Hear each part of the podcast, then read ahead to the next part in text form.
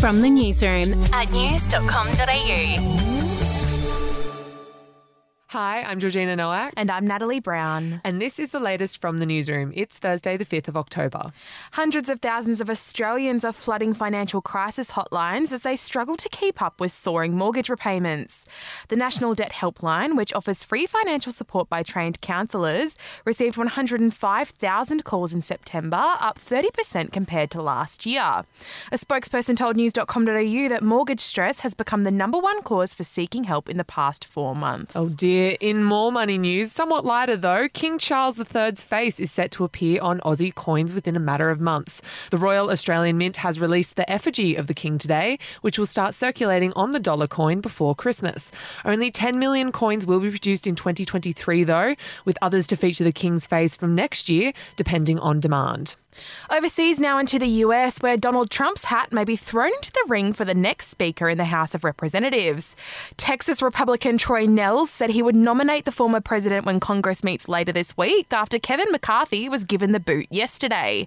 Nehls said Trump has a proven record of putting America first and will make the House great again. It's unlikely to happen, though, mostly because of a rule against anyone with criminal indictments holding the role, and Trump is facing 91 indictments across four cases. My goodness. But now to sport. FIFA has announced six countries will host the 2030 World Cup. Morocco, Portugal, and Spain will be joint hosts of the tournament, but three games will be played in Uruguay, Argentina, and Paraguay for the tournament's 100th anniversary.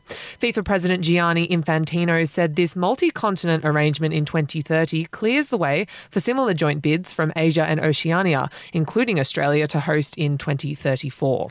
We'll be back in a moment. Hey, I'm Felicity Harley and I host Healthyish, where we chat to experts, influencers, and people in the know from around the globe to arm you with the knowledge to make healthier decisions for your mind, body, and soul. I think if we're going to be focusing on health, like sleep is probably the biggest component oh, of that. I, I think sleep is the cornerstone. Like choose the harder option because I've never woken up and gone, I regret that run that I went at 4 a.m. I've never done that. Search for Healthyish and Extra Healthyish wherever you get your podcasts. To entertainment news now, Caitlyn Jenner has spoken candidly about her sad relationship with ex wife Kris Jenner and the Kardashian family on UK daytime television. The former Olympian spoke about their relationship on talk show this morning ahead of the release of her tell all documentary series House of Kardashian. Here's what she had to say Well, Kris, I really never talk to anymore. Oh. Yeah, I know it's sad.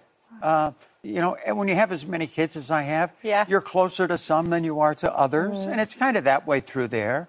Uh, I'm much closer to the Jenner side, but uh, yeah, Kris, I really don't have any more contact with her. Yeah, it's kind of sad. It is sad. Because we went through a lot. Yeah. Yeah. And it's not because of, you know, I, I don't feel, but there's just a lot there. So I just, you know, kind Hopefully one day. Move on. That'll change. And closer to home, Aussie radio and TV personality Amanda Keller has revealed some heartbreaking personal news about her husband, Harley. Speaking on her podcast, Double A Chattery, Keller revealed that he has privately battled Parkinson's disease for years. And I'd first noticed Harley's footfall around the house changing, like he was dragging his leg maybe. And I remember his hands started to shake, Anita, and he, he said, oh, that's, he'd been whacked in the thumbs as a He'd been wicket playing keeper. cricket, yeah. Been playing cricket.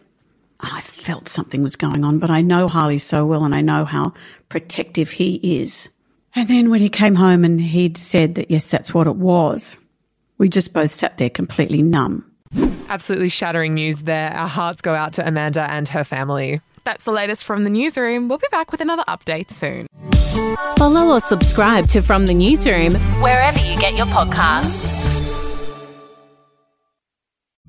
The podcast Faith on Trial looks into Hillsong, both in Australia and the US, and takes both the listener and hosts on unexpected twists and turns in the story of Brian Houston and the Singing Preachers. There are two incidents involving Pastor Brian. The Australian journalists uncovered a litany of alleged criminal behavior in the megachurch. Financial gifts were being given to the leaders of the church. Listen to Faith on Trial Hillsong ad free on Crimex On Apple Podcasts today or wherever you get your podcasts.